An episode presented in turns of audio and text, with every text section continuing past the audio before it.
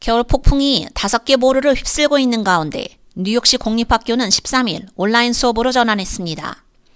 뉴욕시는 코비드-19 팬데믹 때 온라인 학습 방식을 도입했지만 약 100만 명에 달하는 뉴욕시 학생들이 동시에 접속하다 보니 시스템에 기술적인 문제가 생겨 일부 학생들은 로그인하는 데 큰 어려움을 겪었습니다.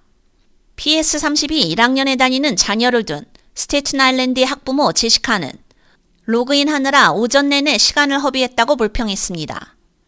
PS11 3학년 학생의 학부모인 크리스티나도 원격 수업에 대비한 교사들을 칭찬했지만 로그인하는데 끔찍한 시간을 보냈고 자녀 학급의 절반만이 교육국 시스템에 들어갈 수 있었다고 말했습니다.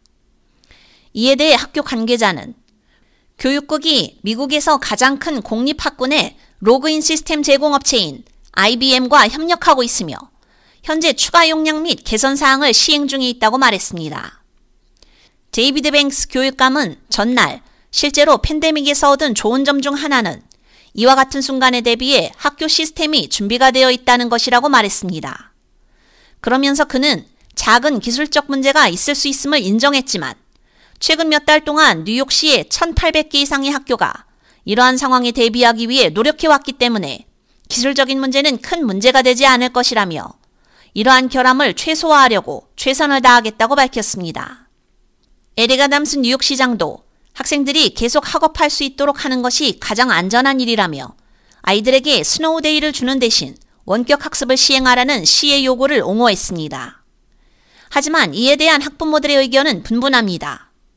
일부 부모들은 자녀들의 온라인 수업을 돕기 위해 근무 스케줄을 변경해야 합니다. 또 한 학부모는 단체 채팅방에서 온라인 수업은 학습 효과가 떨어지기 때문에 자녀를 참여시키지 않을 것이라고 말했습니다. 온라인 수업이 모든 학교에 적용된 것은 아닙니다. 융커스 공립학교는 온라인 수업이 없는 휴교를 발표한 수십 개 학군 중 하나입니다. 여기에는 뉴욕시와 교회 카운티의 카톨릭 학교도 포함됩니다.